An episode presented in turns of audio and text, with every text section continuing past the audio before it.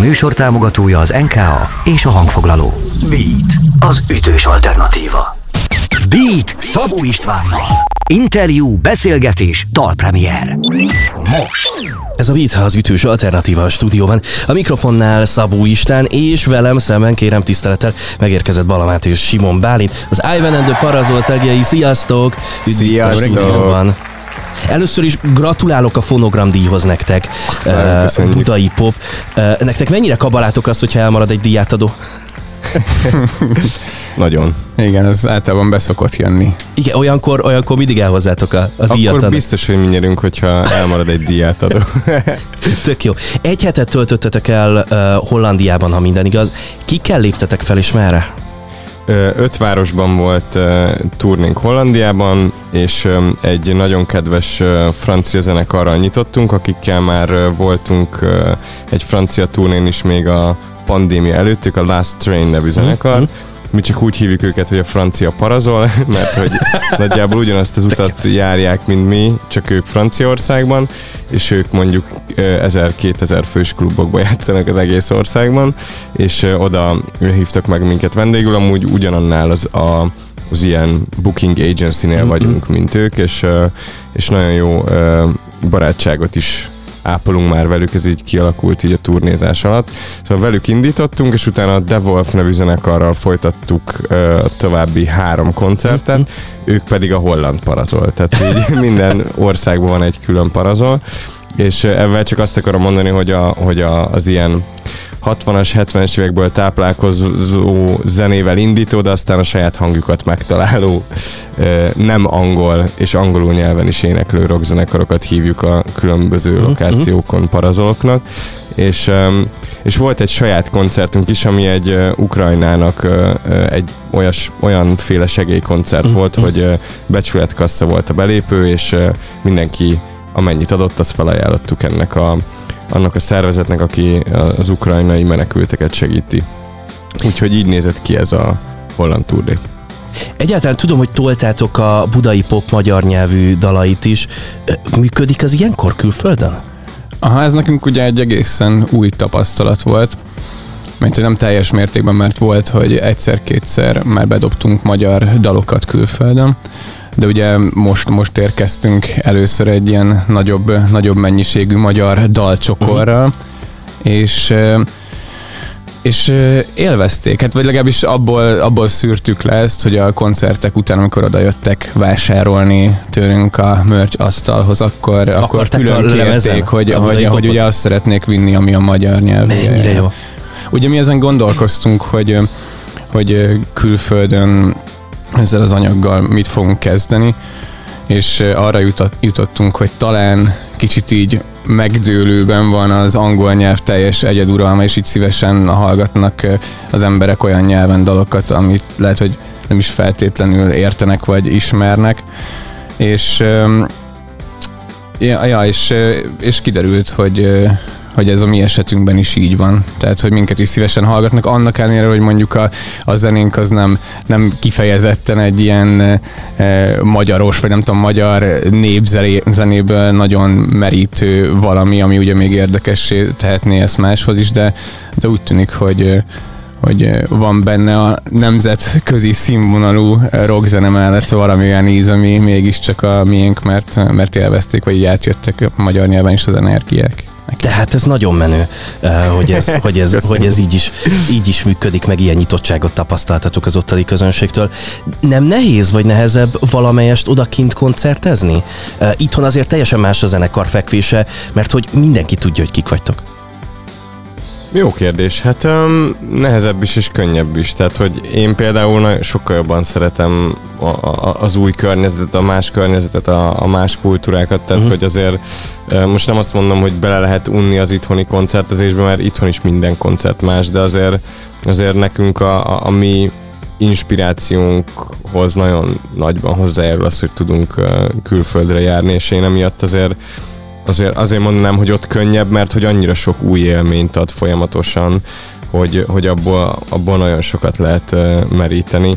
Abból a szempontból nehezebb, hogy például most éreztem azt Ivánon, hogy, uh, hogy, hogy, hogy neki vissza kell rázódnia abba, abba a a, a szerepbe, hogy meg kell nyerni a közönséget, mert hogy itthon már na, tényleg ez egy áldásos állapot, de hogy megszoktuk azt, hogy, hogy, hogy, hogy szeretik, ismerik a dalainkat, és hogy, és hogy kicsit éreztem rajtunk, vagy az egész zenekaron, hogy az első koncertem, vagy a másodikon, hogy át kellett kapcsolni. Vissza kellett szokni hosszú Vissza kellett után, kapcsolni igen. ebbe az ilyen vadászüzemmódba, hogy most meg kell nyerni a, a közönséget. De azután a, az tényleg egy max egy, egy fél koncertnyi ilyen átklikkel, és utána meg ment magától. Meg egyébként is a holland közönség kicsit más, tehát ők nagyon figyelnek így dal közben, és akkor utána, amikor ugye jön a kötelező taps, akkor taps, örülnek, és utána megint állnak és figyelnek. Lehet, hogy vagy eh, mondanám, hogy, hogy ez biztos azért, mert nem ismernek minket, de hogy a zenekarokra, tehát akik előtt játszottunk eddig Hollandiába, akikre ők odaérkeztek, eh, rájuk is így bulisztak, tehát hogy ilyen nagyon ilyen, ilyen, ilyen műértő, Figyelnek. figyel, figyelmes közönség inkább.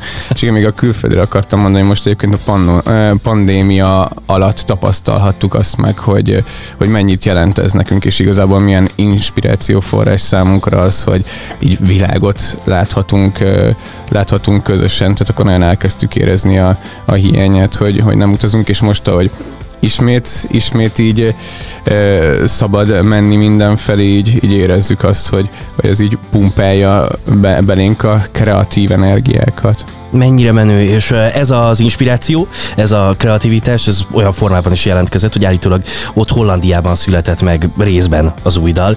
Erről beszélgetünk majd mindjárt, innen folytatjuk, mert hogy a mai beszélgetésünk egyik apropója genetikusan táplált hazugságok című újdonság. Valamát és Simon Bálint van itt velem, Ivan and the Parazol interjú itt a Beaten, innen folytatjuk.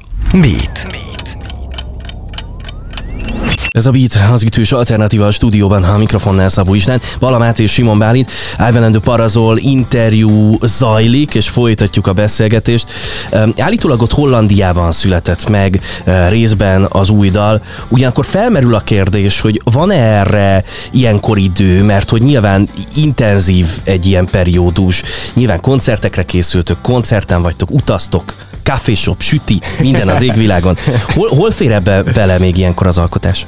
Hát most, most egy szerencsés helyzetünk volt, hogy volt egy ilyen bázisunk egy Ermeló nevű kisvárosban egy, egy ilyen egy kempingbe gyakorlatilag, de ez, Erdőben. de ez igaz, ne, nem egy ilyen klasszikus kemping, hanem inkább, mint hogyha egy ilyen, egy ilyen faházak egy, egy, egy erdőben típusú dolog volt, és, és minden koncert után oda tértünk vissza, mert ugye Hollandia nagyon picike, viszont nagyon gazdag, tehát hogy ez, ez hogy nagyon, nagyon közel vannak egymáshoz a nagyvárosok, és ezért tűnhet úgy, hogy nagy, de közben meg nagyon pici. Tehát, hogy, hogy tökre működött az, hogy nekünk egy bázisunk van, és mindig oda mentünk vissza. És hát beleférhet amúgy az alkotás, mi nem nagyon vettük elő így effektíve úgy a hangszereket, hogy na jó, akkor most, most írjuk tovább, vagy, vagy uh-huh. szerezzük a dalt, de, de amikor, amikor elkezd születni egy dal, akkor általában ilyen folyamatos beszélgetések és agyalások is hozzátartoznak a, az alkotói folyamathoz, hogy hú, mi lenne, hogyha itt ilyen sound lenne, mi lenne, hogyha ebből a részből csak fele annyi lenne, stb. És ebből a szempontból igen, ott is ö, ö, írtuk fejben gyakorlatilag a dalt, mert, mert folyamatosan értek minket ezek a, a jó élmények, és azok mindig hozzátesznek ö, ö, egy, egy dal megszületéséhez, ha csak annyit, hogy fúj, de kéne, nem tudom, mondjuk egy szinyó húk, az is, az is egy már a dalszerzési folyamatnak a része attól függetlenül, hogy nem effektíve ülünk a De én egyébként őszintén szóval nem emlékszem, hogy foglalkoztunk volna ezzel a dolgon. De, Próbáltam hogy így elkenni, hogy biztos, amit csináltunk, nem de, de, ez, de ez tény, hogy, eh, nem, hogy élőben így sokat csiszolódott most, mert már a stúdióban dolgoztunk Aha, rajta, aha. és, eh, és közben már élőben is elkezdtük játszani a dalt, és akkor ott nem tudom, egyrészt, amit a stúdióban kitaláltuk, ezt elkezdtük élőben beültetni, meg fordítva is, ami élőben működött, azt, azt beraktuk a stúdió verzióban. Mi az életünkben, a ti életetekben, meg az én életemben is a, a genetikusan táplált hazugság? Um, jó kérdés, és én fel is készültem rá, mint hogy gondolkoztam rajta sokat, de ez a szöv- szöveg eh, Ivántól jött, és um, és hát amikor, amikor elkezdtük közösen is csinálni, meg, meg az, azóta is, ahogy mutogató a közvetlen környezetünknek, azt érzem, hogy, eh, hogy ezek nem tudom, olyan, olyan mondatok, amikre így eh, így rögtön tud csatlakozni az ember, meg rögtön érti anélkül, hogy mondjuk akár így ki tudná fejezni, hogy pontosan miről szól, de De de szerintem itt a, nem tudom, ezzel a, nem akarok itt ilyen nagy versenemzésekbe belemenni, de hogy ugye van benne ez a kép, ahogy a nem tudom, pillangó vagy moly lepke, ugye így üldözi a fényt és, és belerepül, és sokszor, sokszor ugye el is pusztul ilyenkor. És hogy ez a dal szerintem arról szól, hogy ugye bennünk is ott van ez a késztetés arra, hogy valamit, valamit üldözzünk így az életben, tehát valami, valami folyamatosan visz előre minket, viszont jól esik néha néha ebből így kiszakadni, és azt mondani, hogy most, most hátra dőlök, és csak így eh, hagyom, hogy történjenek a dolgok, és, és, és próbálom kielvezni azt, ami, ami így éppen, éppen körülvesz. Meg hogyha bárkinek ismerős az érzés, hogy, hogy amikor megkérdezed magadtól, hogy na ezt most miért csináltam?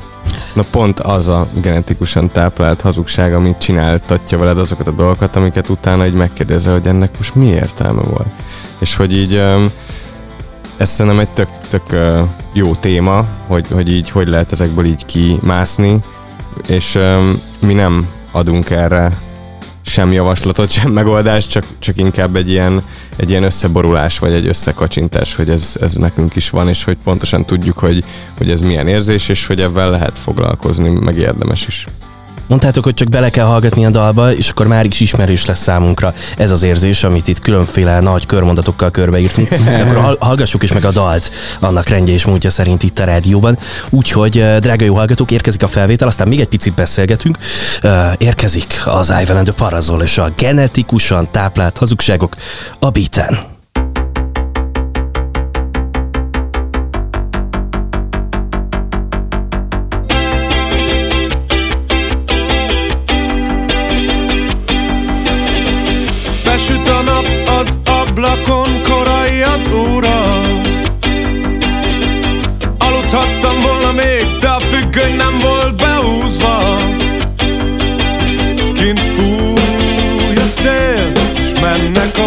поток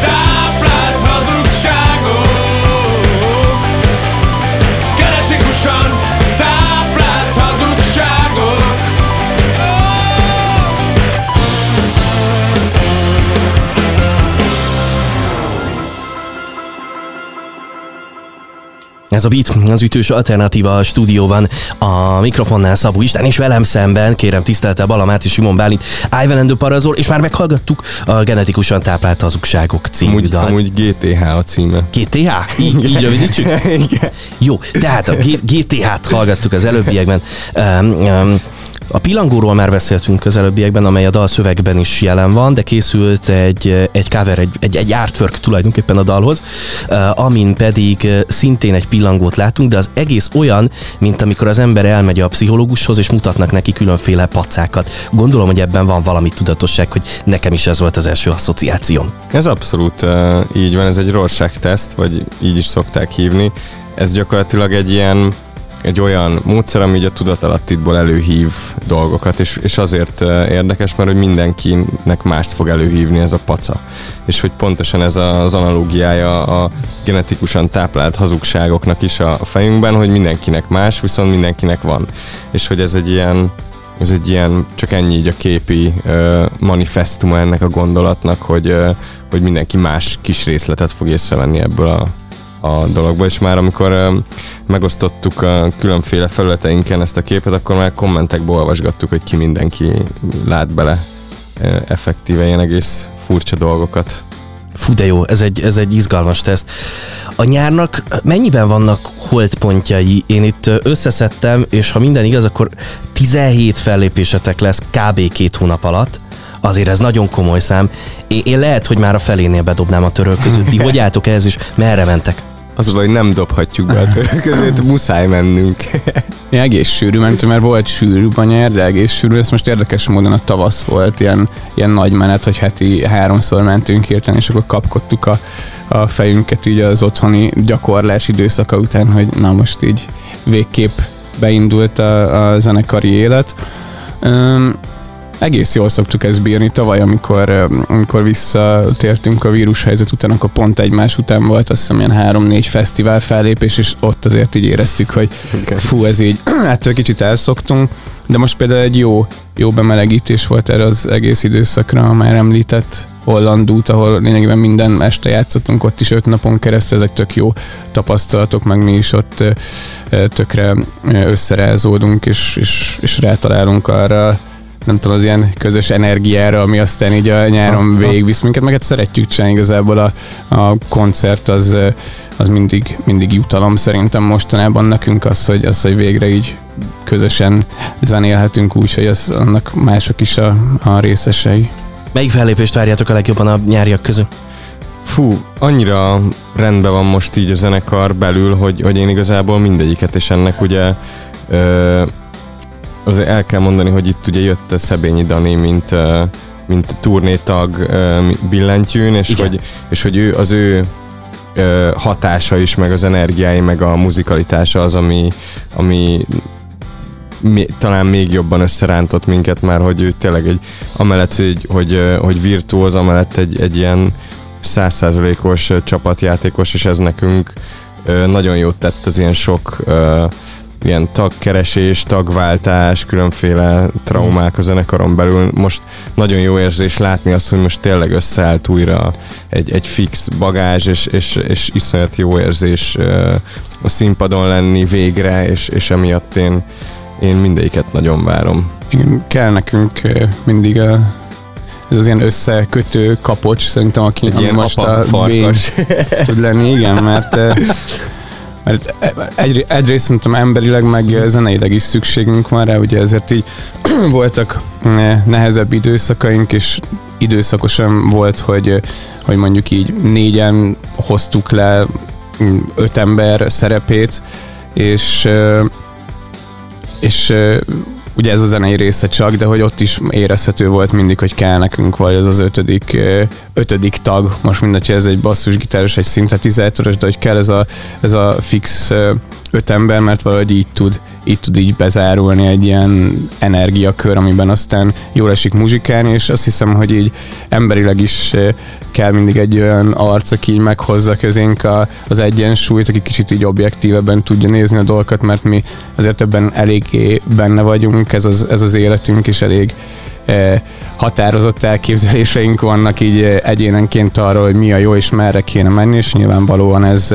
ez így szül nem tudom, vit, nem konfliktusnak nevezném, hanem, hanem vitáknak nevezném ezeket a Egészséges konfliktust. Igen, és, és ez tök jó, hogyha ugye, hogy így amikor van ez a kis belső egymásnak feszülés valamilyen, valamilyen témában, akkor ugye nehéz, nehéz dönteni, főleg ugye, hogyha így négy emberről van szó, akkor így könnyen fennáll így a kettő-kettő esete, meg ilyesmi.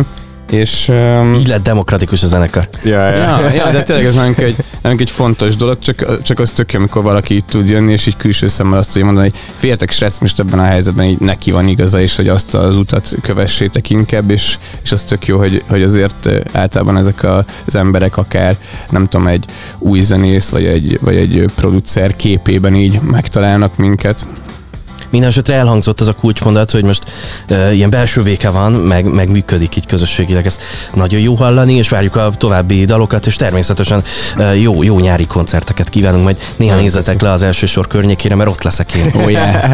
Nagyon köszi. Köszi. Köszönöm, hogy itt voltatok velem. Drága jó hallgatók, Balla Máté és Simon Bálint, Ivan and the Parazol. Jó kis interjú volt. Folytatjuk az adást itt a Beaten. Beatcast. Ez a podcast a Beat saját gyártású sorozata. Beat. Az ütős alternatíva.